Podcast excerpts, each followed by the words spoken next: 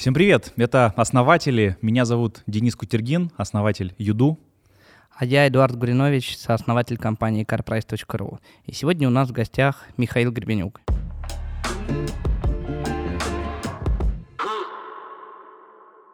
Отношения с твоей женщиной очень сильно влияет на тебя как на мужчину. Короче, во второй половинке сосредоточена твоя денежная энергия. Вот такое правильное аксиома. Не в девушке. Не только денежная, давай шире скажем, просто энергия. Но если у тебя комфортные отношения с тем человеком, с которым ты проводишь большую часть жизни, то тебе легче во всех остальных делах. сто процентов. Неважно, это бизнес, работа, спорт, все что угодно. Ну не только денежная, давай шире скажем. Ну просто денежная как-то ну, ты сужаешь. Денежная. Почему денежная? А творческая энергия. А творческая. Почему только денежная? Не деньгами едиными. Вот мы YouTube зачем делаем? Вот мы на не день. проговорили. Зачем мы не, делаем ну, YouTube? Эрик, Явно подожди, не подожди, за деньги. Когда у нас будет столько же подписчиков, как у Миши, там тоже появится денежная энергия. Пока ты говоришь, что это благотворительность, нет.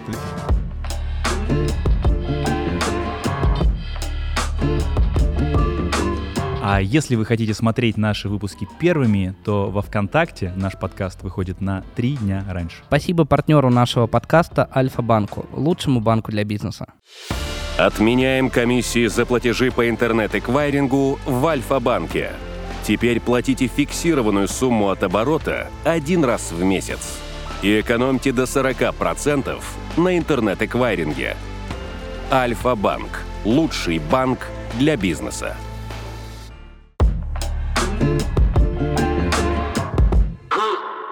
Ты блогер, ты э, делаешь крутые разборы на ютубчике, помогаешь предпринимателям строить отделы продаж. А скажи, как эта профессия называется и как ты сам представляешься обычно? Ну, я себя считаю предпринимателем в первую очередь. И э, это была моя мечта, когда я бросил танцевальный спорт и преподавание истории в школе. Это моя, там, как бы... Я тринадцать лет занимался бальными танцами, я был учителем в школе. И когда я решил пойти в бизнес, то есть я с тех пор не менял своего решения оставаться предпринимателем, строить бизнесы и компании. Вот. Что касается блога и блогерства, для меня это исключительно инструмент маркетинга. И это глупо в наше время, особенно в консалтинговом бизнесе, не пользоваться им, потому что он фантастическим образом поднимает конверсии в компании, поднимает вопрос доверия, поднимает вопрос лидов и удешевляет их стоимость.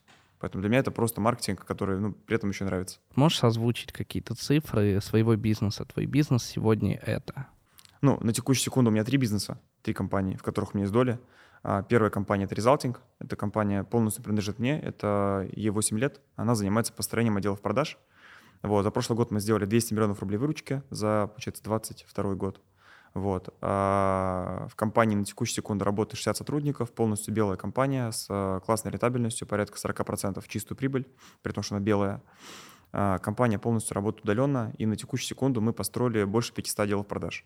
То есть каждый проект длительностью примерно по полгода, когда мы с нашей командой заходим а, к клиенту и помогаем ему выстроить систему, там, нанять продавцов, ропов, регламенты, скрипты, си эр эм-ки, то есть чтобы все продажи выросли. А, у нас в компании есть большая цель, большая миссия. Мне кажется, еще очень, очень важно для бизнеса придумать какую-то большую игру для любого бизнеса, даже для вашего YouTube-канала, мне кажется. То есть я бы об этом подумал объективно. Это благотворительность, это не бизнес. Да, ну все равно, как бы, да, даже если это благотворительность, людям легче делать цели, легче развиваться, и больше творчества возникает, когда есть какая-то большая игра. Серебряная кнопка — это игра на ближайшие полгода, да, но потом вот серебряная золотая. Кнопка — это для YouTube-канала такая же игра, как, допустим, для бизнеса деньги, выручка. И выручка — понятная игра, но... Как бы, если ты ставишь целью выручку или серебряную кнопку, то по факту от этой цели выигрываешь только ты, или, допустим, от выручки выигрывают только владелец, владелец компании и сотрудники, ну, только они получают бенефит от этого, ну, такую выгоду, да. А прикольно, когда игра, она покрывает больше объем людей. И вот я думал, что может быть игрой для нашей компании Resulting, и мы придумали игру, что мы хотим помочь нашим клиентам вырасти до, на один триллион рублей дополнительной выручки. То есть мы замеряем, сколько была оборотка до нашей работы, сколько она стала через год, через два, через три, и всю дельту мы складываем, ну, как такую виртуальную цифру, и считаем. Вот в прошлом году в апреле эта цифра была там семьдесят четыре миллиарда рублей. За последние три года она выросла. Это суммарно вы суммарно нарастили наши клиенты, продажи да, вашим клиентам? Суммарно пятьсот компаний, которые с нами поработали, их дополнительная выручка, которая бы не случилась. Ну, наверное, бы случилась, но как бы мы считаем, что она случилась после работы с нами, и мы на mm-hmm. это повлияли, поэтому семьдесят четыре миллиарда рублей. А большая цель нашей игры — это сделать один триллион рублей, дополнительный прирост, это тысяча миллиардов. Я как бы скажу то, что я знаю, то есть я... общаюсь много в кальянах с предпринимателями, и мы примерно сопоставляем фактически уплаченные налоги с фактической выручкой, которая есть, и соотношение обычно порядка там, от пяти до десяти процентов. Вот. Где-то есть оптимизация, где-то и нету. Мы взяли минимальную планку пять процентов, что стопудово заплатит компании, угу. вот, чтобы хоть как-то к ним никто не приходил в гости. И вот получается, что мы можем помочь нашей стране сделать вэ вэ пэ пятьдесят миллиардов налогов дополнительных. Это годовой бюджет города Новосибирск. Это миссия классная. А можешь про два других бизнеса? Да, ты сказал, это первый бизнес. Их три, да. Это первый, первый. Это отдел продаж. А, вторая компания занимается продажей курортной недвижимости в Крыму. Вот, мы с бизнес запустили полтора года назад. Вот, мы за прошлый год продали, то есть фактически это на второй год работы компании, мы продали недвижки в Крыму курортные на три миллиарда рублей. Ну, это продали, год. Это выручка, а с точки зрения маржи, ну, как бы комиссии. А, да, ну, застройщики, то есть какая бизнес-модель? А, мы приходим а, к застройщикам с консалтингом, мы предлагаем а, свою помощь в виде того, что мы докручиваем проект, докручиваем концепцию, предлагаем улучшить рендеры, визуал, маркетинг, ну, то есть добавочную стоимость в виде позиционирования создать, чтобы цена за метр была больше, чем у него в проекте было заложено до нас. В результате цена растет, он получает кристально чистую маржу, которую он как бы и так на нее не рассчитывал. И потом это мы делаем бесплатно. Но мы просим, что мы заберем продажи объекта на эксклюзиве. То есть фактически на объекте садятся наши продавцы, и они от имени застройщика начинают продавать его объект. Ну, то есть вы делаете такую прикольную штуку, отдел продаж плюс маркетинг на аутсорсе для да. застройщиков в да. довольно специфическом регионе. А не страшно в Крым работать? Там санкции, не санкции? А, вот до... Ну, сейчас уже нет. Я Полтора понял. года назад мы об этом парились немножко, поэтому мы...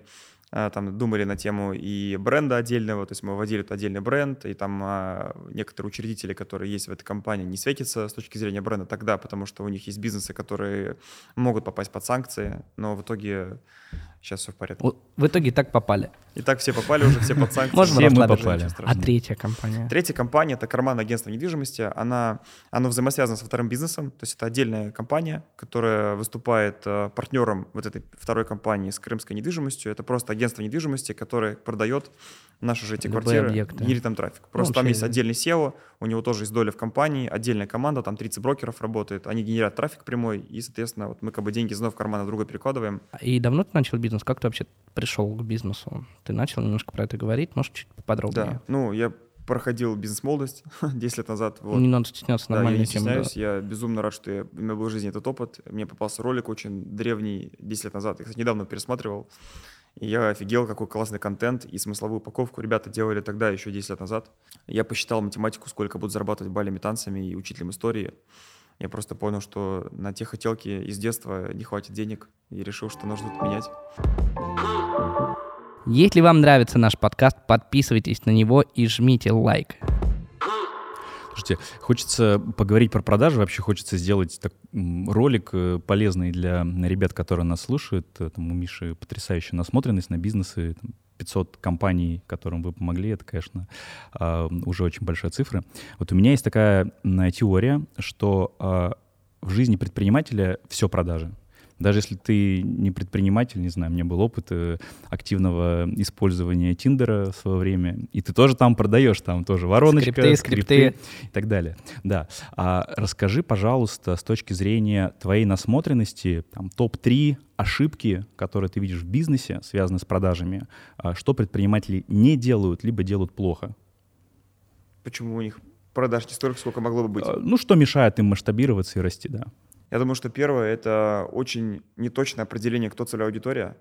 То есть попытка либо работать сразу с кучей целевых аудиторий разных, разных аватаров, персонажей, либо работа с одним, но не тотальное изучение понимания, кто твой клиент. Из-за этого слабые предложения торговые, слабые офферы, слабое позиционирование. Продажники не понимают, кто их клиент, какие ключевые боли. Ведь на самом деле, что продажа свершилась, ну, главная основа — это что? Нужно понимать боли клиента, и их выявить, и дать ему предложение, которое гарантирует закрыть этих болей. Поэтому непонимание аватара и персонажа. Очень мало кто в России делает качественный каздев. Вот можно почитать, что такое, да, то есть это исследование целевой аудитории. И я всячески всегда ученикам говорю: ребята, это первое, с чем будем начинать развивать ваши продажи.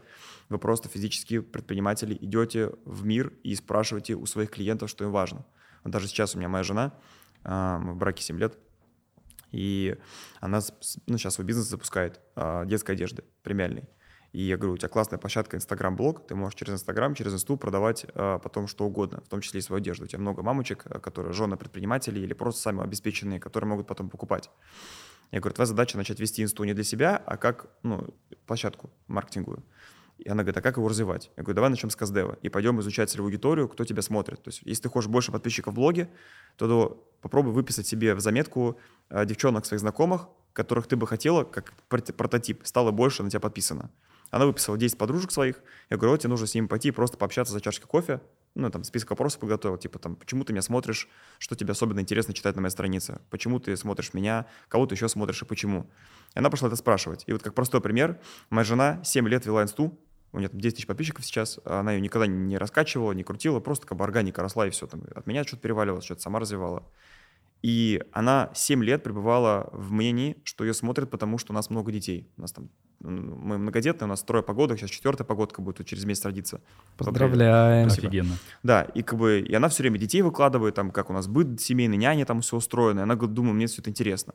Но ей из десяти девочек восемь сказали, нам твои дети вообще нахер не сдались. Нам вообще неинтересно детей смотреть. Нам, говорит, интересно, как ты с мужем отношения строишь, почему он у тебя успешный, и как вообще у вас такая любовь. И она говорит, мне это было просто... Типа, я вообще поняла, что не тот контент даю.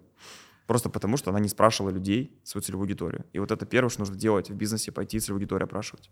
Я правильно понимаю, что ты э, разборы с женой также проводишь, да? Вот как на сцене. Она, она просила, ну не как на сцене, да. Она, то есть я, без она, сцены. Это отдельное мастерство, считаю, разбирать жену, потому что, ну как бы в общении с, на сцене у тебя есть позиция учителя, позиция ученика, и гораздо легче, да, донести мысль. Где-то я могу специально надавить, чтобы пробить скорлупу. С женой нужно быть крайне дипломатичным, потому что это все потом может вылиться в семье. Я стараюсь очень аккуратно подбирать слова, и очень многие арсенал инструментов, которыми я владею, я не имею права использовать, потому что он может навредить нашим отношениям. Это все время канатоходец, который идет, балансирует с каждым словом. То есть тебе тоже могут разборчик-то устроить, да, в ответ? По другому поводу. Кстати, не всегда устраивает жена разбора. То есть у меня жена один из моих главных наставников и менторов, с которой я все время калибруюсь, свои мысли, свое состояние, свою стратегию, и она меня хорошо чувствует. Она очень интуиция сильная у нее, поэтому... Действительно, у меня жена мой ментор. Очень круто. Вот. Ты одну ошибку назвала, да. Вторую. А, вторая ошибка, я думаю, что это очень а, слабое внимание вопросу настроя отдела продаж. То есть как-то кажется, что вот если ты нанял продажников, поставил крутую зарплату, запер их в комнате, и все, давайте, продавайте. И как бы кажется, что они сами все должны быть веселые, потому что ведь я уже бабки плачу, сфигали, они должны быть позитивными. Или мы там иногда их хвалим, премию там даем, и вот что они теперь ходят кисложопые. Но на самом деле продавцы — это такая работа. У продажника каждый день очень много нестабильности. Он идет на рынок, ну, как бы клиентов, свою базу лидов, звонит. И вчера ему говорили, да, я куплю, а сегодня его нахер посылают. И поэтому из-за того, что у продажника постоянное взаимодействие с нестабильными частицами, из-за этого у него очень сильно происходит... Ну, что бы мы ни делали, эта нестабильность, она все равно вгоняет его в больше стресс, чем классическую обычную должность, типа там бухгалтера, юриста, кто работает с стабильными данными в компании. Из-за этого настрой падает. То есть если мы ничего не делаем, он всегда будет падать. Даже если ты супер заряженный чувак, который прочитал всего Тони Робинсона, и ты шаришь, как тебя мотивировать, у тебя все в порядке с целями, с амбициями, ты все равно будешь потухать. Даже я по себе это ощущаю. То есть как бы, даже когда я там супер там, прокачанный в вопросе настроя, много уделяю состоянию, внимания, все равно я буду протухать. И поэтому критически важно руководителям уделять много внимания тому, как поднимать настрой продажников. Да, это ну, простые инструменты. Да, это первое, просто начать выражать ценность признания людям, команде. У нас просто недохваленная, недолюбленная страна. И я постоянно вижу это в отделах продаж, что люди сидят такие грустные, серьезные. Мне кажется, это во всех отделах, не только в продажах. Ну вот, простой челлендж для любого нашего зрителя, вот кто сейчас смотрит этот выпуск, возьмите себе ближайшие тридцать дней и поставьте себе цель, чтобы вы в ближайшие тридцать дней каждый день делали на один комплимент команде продажников больше, чем вчера. То есть сегодня сделали один комплимент, завтра нужно два, три, четыре. И так, то есть к тридцатому июня у вас будет тридцать комплиментов. То есть вы сделаете двадцать девятого числа, двадцать девятого апреля, например, вы сделаете двадцать девять комплиментов, а тридцатого – тридцать. Вы можете выразить признание сотруднику за то, что он сделал классную сделку, за то, что он классно выглядит, за то, что он давно работает в вашей компании, за то, что он качественно ведет си эр эм-систему, за то, что он просто вас уважает и ценит, за то, что он лоялен вашему бренду, за то, что он ни разу не предал вас. И вы не представляете, какую-то значимость имеет для продавцов, если вы просто будете выражать им ценность, как людям. Я постоянно про это говорю своей команде, людям, записываю кучу голосовых, пишу сердечки, отправляю цветы. То есть, ну, как бы я очень много внимания уделяю вот этому состоянию продавцов. Ну, во-первых, я так чувствую, я искренне люблю свою команду. Но второе, я понимаю, что это очень сильно влияет на деньги. Если перестать это делать, это будет сразу в два раза меньше денег, чем это. Второе, это нужно праздновать рекорды. Там мы в команде, допустим, за... у нас есть челлендж такой, что когда какую-то цифру делаем, не буду скрывать, я подсмотрел этого Олега Торбасова, то есть мне это очень вдохновила тема, что он там в поездки это вывозит ребят, и я взял то же самое, внедрил в Resulting, что там за пятнадцать миллионов выручки месячной, мы поехали в Сочи на выходные, катались на яхте, поехали в казино, выдали ребятам кэш, они пошли спускать бабки. То есть, говорю, вот у каждого есть там по десять тысяч рублей, вы можете их проиграть, можете забрать себе прямо сейчас в копилку, но рекомендую поиграть, просто прикольный опыт получите. И все поиграли, кайфанули. Там за двадцать пять миллионов в августе в прошлом году мы поехали в Дубай. Мы в Дубае оказались прямо в мобилизацию. То есть мы купили билеты и вылетели двадцать шестого сентября, через два дня после объявления мобилизации. То есть меня шмонали на таможне, проверяли военник, призывной, непризывной. И у меня многие ребята за границей остались э, и даже получили гражданство других стран уже там по репатриации в Израиле. Я вернулся обратно. И я трачу на это много денег. Но это невероятный буст энергии и такое мое выражение благодарности. Ведь эти люди делают меня богаче, делают меня успешным. И я постоянно выражаю признание. Поэтому вторая такая моя штука, рекомендация, что самая частая ошибка в продажах – это не выражение значимости и ценности продавцам. В, цел, в целом, даже в целом команде. Из-за этого будет мало денег. Давай упростим для реального сектора, потому что то, что ты говорил про каздев, в ай ти-индустрии там есть культура каздева, я, я думаю, в реальном что секторе скорее тоже нет. Простая штука, но сильно повлияет на продажи. Это касание клиентов. Вот есть такое исследование, мы его замеряли по своим клиентам, тоже мерили, оно у нас повторились цифры примерно, что для того, чтобы в любой нише, особенно в би ту би, где цикл сделки больше, чем би ту си, совершилась сделка, необходимо коснуться клиента от пяти до пятнадцати раз. До первой сделки. То есть если ваш отдел продаж касается клиента меньше пятнадцати раз, и у вас плохая конверсия, то проблема не в том, что у вас плохие лиды или плохие продажники, вы просто мало коммуницируете с клиентами. Касание является звонок, встреча, письмо, коммерческое предложение, пожелание хорошего дня, сравнение, сравнительный анализ с конкурентами, полезный файл, какой-то чек-лист, лайфхаки, какой-нибудь видос с Ютуба классный по тематике, даже не ваш. Вот это все касание. И прикольно, если у вас из пятнадцати касаний, около двенадцати касаний будут контентные, полезные, прогревающие, и только там три-четыре продающих. Попытка закрыть следующий шаг. То есть я правильно понимаю, что даже если, условно, тебе сказали «нет», то это не значит, что нужно поставить статус си эр эм-ки и больше не касаться клиента, я бы сказал, поддерживать с ним Я бы сказал, контакт. Что, скорее всего, если тебе уже сказали «нет», то ты, тебе сказали «нет» чаще потому, что ты до этого пятнадцать касаний не сделал. Mm. То есть как бы это как раз-таки предотвращение «нет». Да, это mm. следствие того, что вы не догрели клиента. Ведь продажа – это же вопрос доверия. Но это уже еще не приговор. Ну, по не крайней мере, философия, сказали «нет», продолжаем. Сто процентов. Вот, э, и отказников можно реанимировать, и в каждой компании есть кладбище лидов. Если просто прозвонить, это будет удвоение выручки в этот же месяц. Просто если прозвонить кладбище лидов с попыткой продажи, это уже будет удвоение. Еще Дальше один полезный совет нашим да. читателям. Тем более полгода назад зрителям. Это могло быть не актуально, а сейчас ваше предложение. Да, актуально. Да. Ну, часто в кладбище лидов находятся клиенты, которым не дозвонились, которых слили, новички, новобранцы, стажеры. То есть, как бы... Просто удивительная история. Значит, я вчера а, прилетаю из Кирова, где гостил у мамы на выходных, в Шереметьево. Спокойненько выхожу из а, трапа, спускаюсь, захожу в автобус, плотненько стоим, и поворачиваю голову, и смотрю, стоит какой-то парнишка рядом, и у него в телефоне я, ну вот мое лицо. И он так пролистывает ленту, я такой, типа, чувак, чувак, подожди, можешь там отмотать, что там было? А там был не мой Инстаграм, а там какой-то другой паблик. Вот, он такой, типа, тебе зачем? Говорит, это ж я! Он такой, в смысле? Короче, оказывается, предприниматель ехал, кстати, с Крыма, они делают биодиваны. А в Крыму дорогой лес, сорок тысяч рублей, как оказывается, закуп. А он на Авито нашел лесопилку у меня в родной Кировской области, купил ее, и теперь у него сырье стоит три тысячи. Было сорок, стало три. И он говорит, я до этого наслушался Гребенюка, сел в телефон, скачал себе пару, ну, каких-то твоих разборов, видимо, где Миша рассказывал про привлечение инвестиций, про менторство. И такой лечу и думаю, блин, где бы вот этих инвесторов, менторов искать? Потом я спускаюсь, у меня рекомендашка выдает твой видос, я смотрю это в автобусе, и тут меня кто-то бьет по плечу, я поворачиваюсь, и ты стоишь, говорит, типа, как это вообще возможно? Назову матрицу. Слушай, удивительно. Я ему сказал, что, слушай, мы завтра с Мишей видос записываем. В общем, он, он до сих пор не верит. Короче, я так нас плавненько подошел, подвел к теме менторства. У тебя был прикольный несколько недель назад пост про... После которого мы решили, точно надо. Да, про менторство. Даже Эдику перекинул. Говорю, слушай, блин, вот просто с языка снял. Вот можешь рассказать немножко свою историю? Кто для тебя был ментором? Что это для тебя? И, и ты как ментор для своих менти кем являешься? А что именно? Это просто очень большая тема. Что... На, насколько это важно, насколько это помогло тебе? Насколько вот, предпринимателям нужно это делать или не нужно? Наверное, из всех моих, как сказать, инструмент, инструментариев, если можно так их назвать, которые повлияют и влияют, продолжают на мой рост дохода, я менторов поставлю в топ один.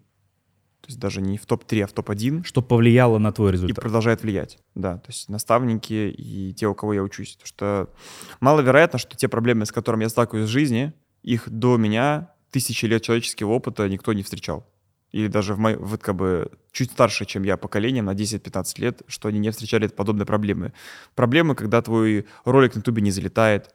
Проблемы, когда твой контент не нравится. Проблемы, когда продажи не идут. Проблемы, когда доход не растет. Проблемы, когда лидов мало. Проблемы, когда в отношениях не строится, не все гладко. То есть на самом деле у меня нет такого, что, что есть прям какой-то один ментор. Я к ментору отношусь более многогранно. И у меня есть менторы по разным областям жизни. Да, вот, например, я даже могу респектнуть.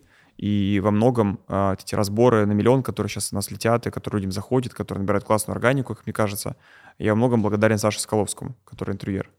Причем как бы мы с ним через кучу знакомых знакомы, и как-то однажды просто я говорю: Саш, ну типа уже пора встретиться. И у нас мы с Соколовским вот до его отъезда в Дубай, переезда вообще за всю жизнь виделись вживую только один раз. Мы с ним пошли ужинать, сидели, болтали. Я говорю, а у него как раз разборы стрельнули активно. Пошла куча подписчиков, органика полетела.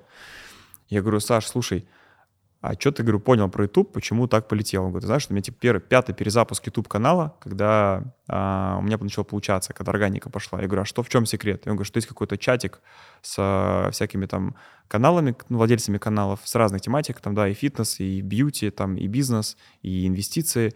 И мы там все сидим, тусуемся. И меня в нем нет, но он рассказывал эту историю. И он говорит, мы начали, решили как-то опрос сделать, что такого влияет, почему канал у одних залетает, у других не залетает, какое есть общее успешное действие. И ничего общего не нашли, кроме одного. Вот это когда у того, кто делает контент, есть искренняя страсть, вот эта вот химия к тому, что он производит. То есть ты, может быть, даже шляпу снимать, но если она тебя заводит, это будет бомба, это будет крутая органика. Как будто люди ее чувствуют. И вот, допустим, я считаю Соколовского своим ментором по Ютубу. То есть у меня с ним была всего одна встреча. Мы с тех пор с ним не разговаривали про YouTube. Ну так, переписываемся в директе, в инстаграмчике, там друг друга поздравляем. Ну типа...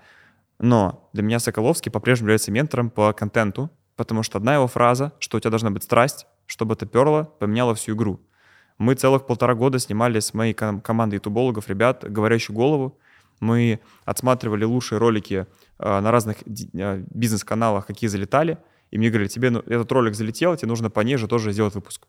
И мне давали тему, я по ней что-то из головы сходу наговаривал, и это прикольные, классные ролики, то есть там стопудовые, люди много благодарности писали, они полезные, качественные мысли.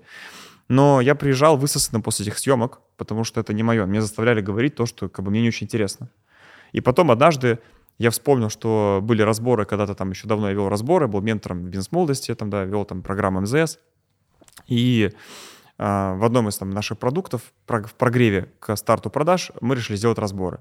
Мы собрали зал вот так вот, сто человек. Пять человек я разобрал на химии, на просто такой. И мне люди говорят, вау, что это было? И я прихожу к команде ютубологов своих и говорю, ребята, мы все сносим нахер, короче. Мы с февраля снимаем разборы. Они говорят, да ты что, типа, мы, мы столько контент готовили, мы там весь план, все продаем. Я говорю, ничего не знаю. Будет студия, будут гости. Я не должен знать, что это за человек. Это будет полная импровизация. Идем, как чувствуем. И в феврале в том году мы начали снимать. И они полетели. И потому что у меня к этому есть страсть. И угар в том, что сейчас огромное количество, я не буду называть каналы, но как бы это знакомые каналы для многих, кто в тусовке крутится, начали снимать разборы. И у них не залетает, потому что они копируют. И я вижу, что их не вставляют, у них нет искры в глазах. И они пытаются найти себя, ну и поэтому это самое тупое, что можно делать, пытаться копировать, а не пытаться почувствовать, что есть твое, что это тебя зажигает. И вот это вопрос менторства, да, то есть отвечая на вопрос про менторство, что Соколовский мой ментор или нет? Мой ментор, сто процентов. Одна фраза менторит меня все это время. Уже год прошел с того встречи, даже полтора. Она меня менторит. Но есть как бы ментор, который часто со мной коммуницирует, допустим, да, с которыми часто калибруюсь, разговариваю про бизнес, про свой рост там, и так далее. Блин, очень круто. Я, кстати, присоединяюсь. Я был у Саши в подкасте, вот, и, ну, не, не постесняюсь, мы тоже подглядываем за Сашей. Вот, кстати, мне кажется, ну, мы теперь не можем не позвать Саню к нам в эфир. Кстати, прикольная тема. Саша, приходи. Сделай подкаст, да, Саш, ну, алаверды-то, как говорится, так что все будем, спрашивают, будем ждать тебя. Спрашивают.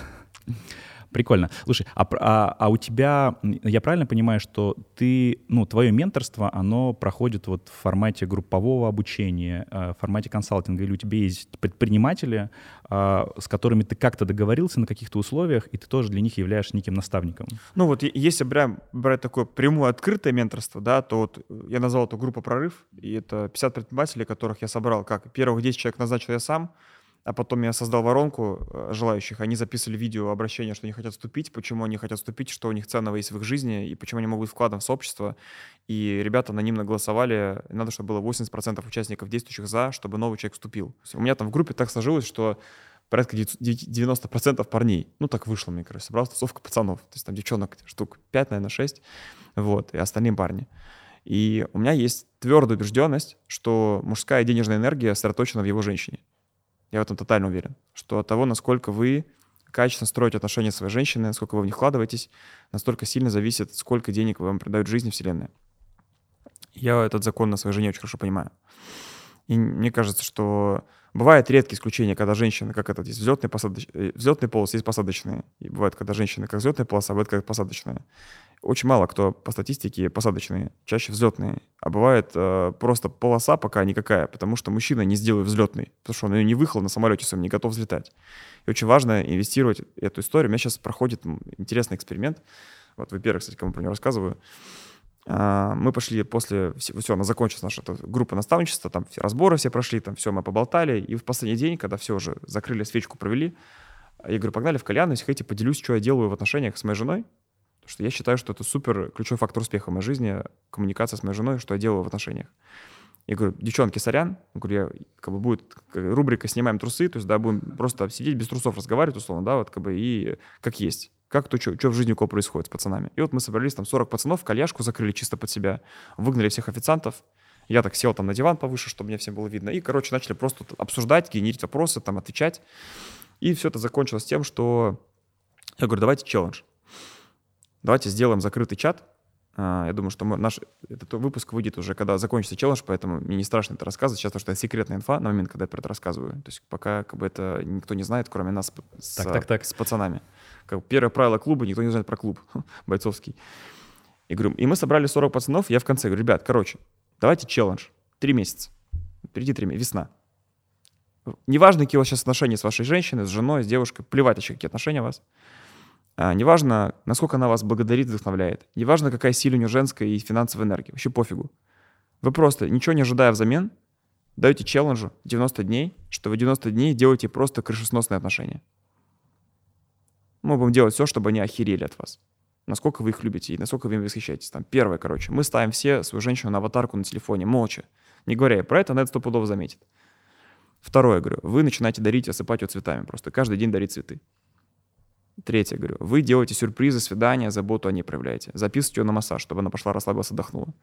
Вчера, допустим, я в чатике выложил задание всем. Я там как бы каждый день задание генерирую просто сходу, что приходит. И как бы, ну и что, я вспоминаю, что я с Катей делаю, и я туда в чат выкладываю. Вот, я вчера им дал задание, говорю, все берете, вот я с Катей сделал вообще офигительная штука, а, написать письмо. Просто берешь лист бумаги, ручку и пишешь письмо до женщин. Вот у меня есть такое вот письмо, я Кате недавно подарил. Я назвал его «Манифест верности и... А, благополучие», так называется.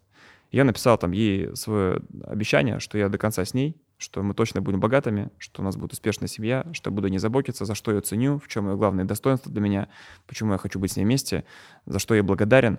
Две страницы я писал просто почерком. Полчаса я писал, там до мозоли просто, вот, рука не останавливалась. Кривым почерком, корявым, где-то мысли не супер круто выражались, пофигу. Я писал, как чувствую. Я ей на свидание письмо это вручил. Она просто его рыдала.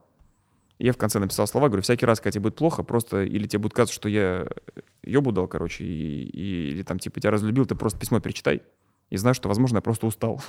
Я там этим закончил слова, да?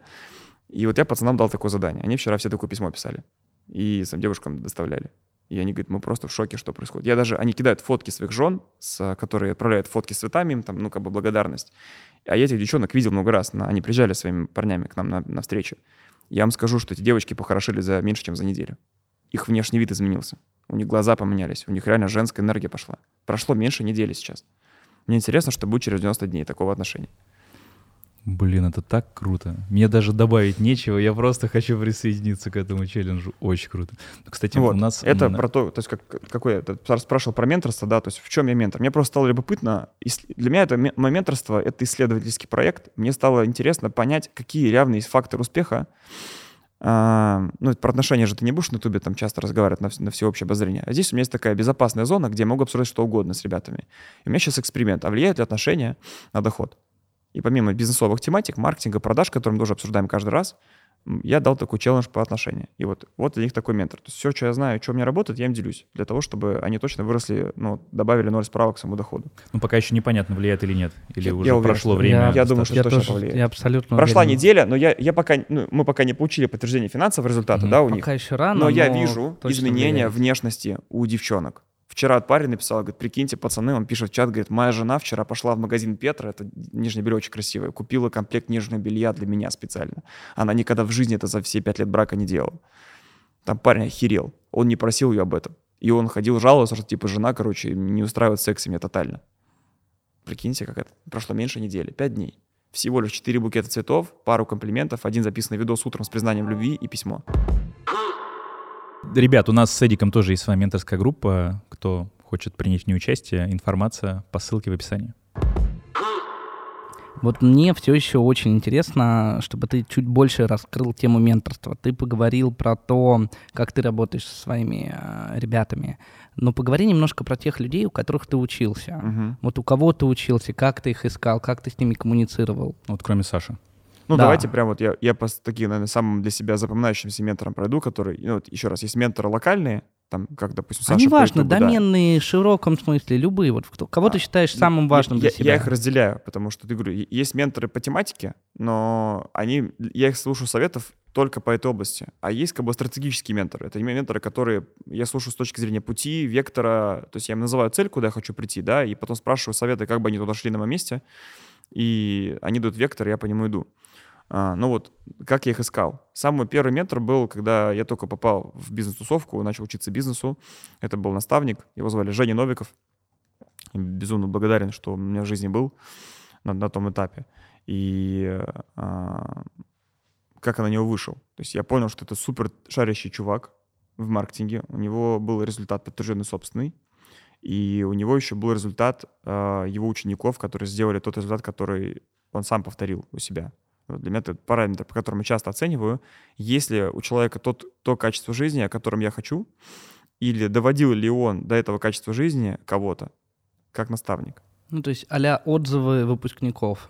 Или кейсы просто, не отзывы. Я, я как бы из тусовки понимаю, что как бы, человек, вот он либо должен жить то, тем качеством жизни, которым жив, хочу жить я, тогда я его выбираю ментором. Или он должен иметь какой-то атрибут, ну, допустим, Соколовский имеет раскачанный YouTube, который органически растет, атрибут. Угу. Он может быть ментором по YouTube.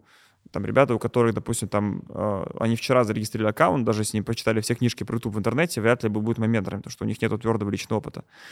А, то же самое касается и бизнеса.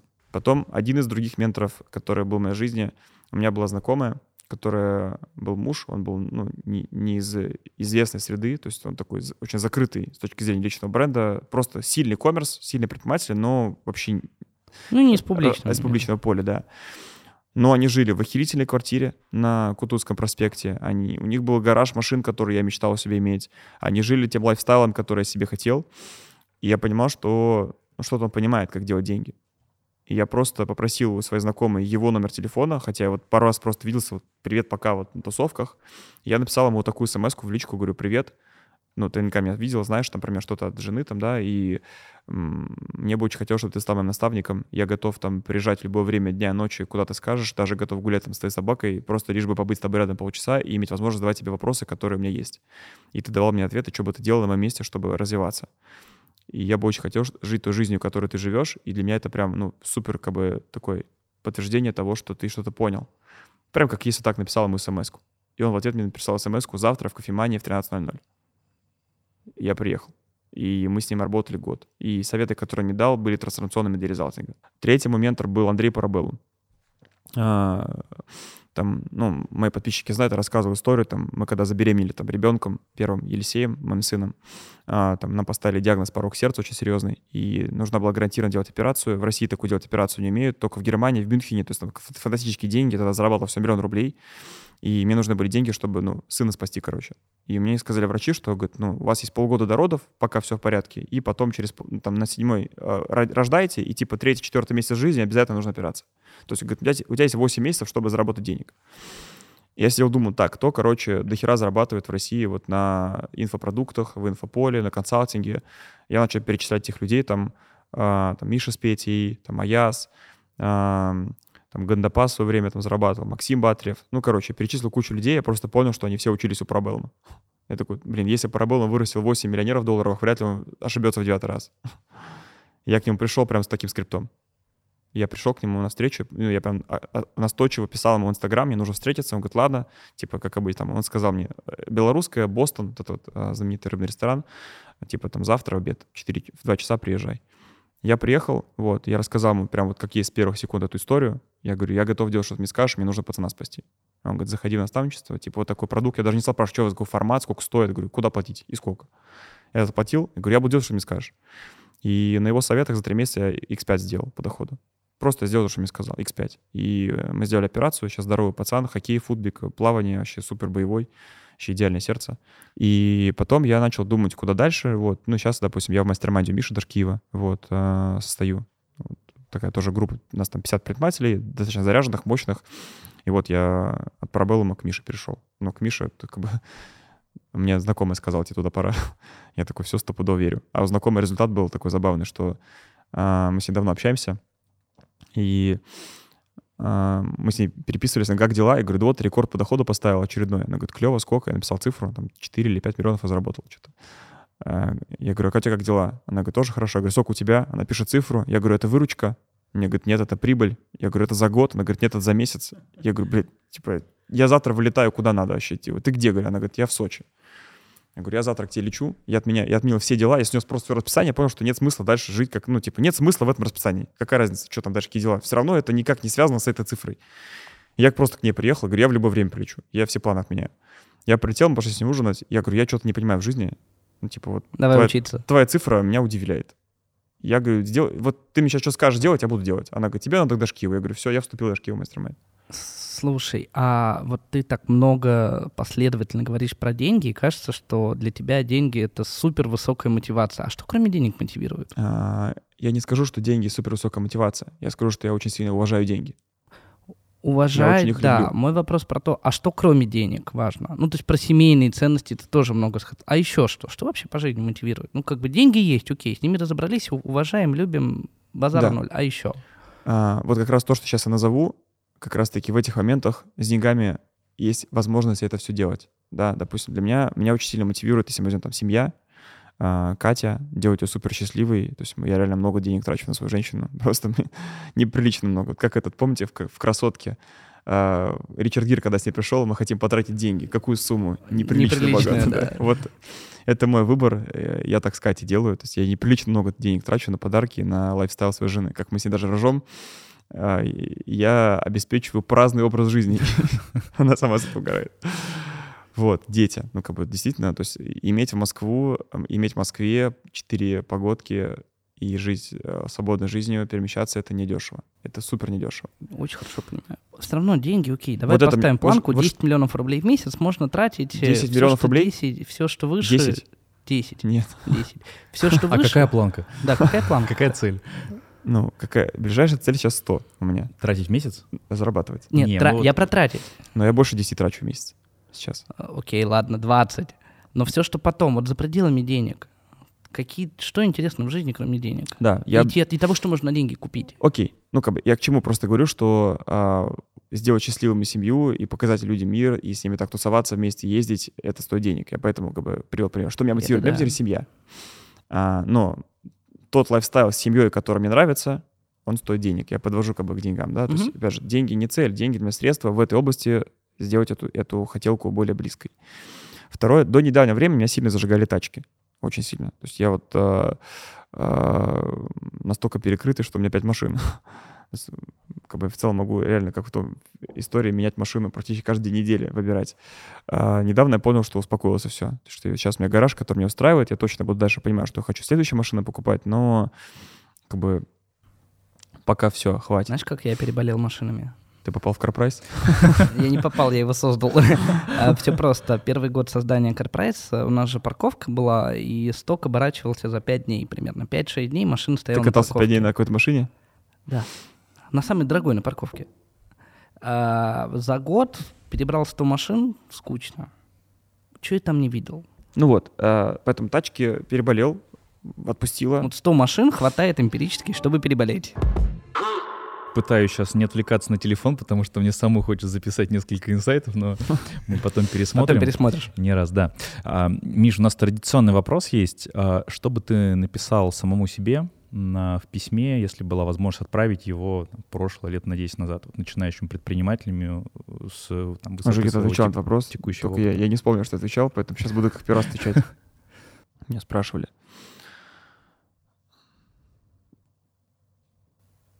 Ответ «белый лист» уже занят. Я не отвечал бы «белый лист». До тебя был гость. Грубо говоря, сегодняшним опытом, чтобы я посоветовал тому себе десятилетнему назад. Так? Например, так, да.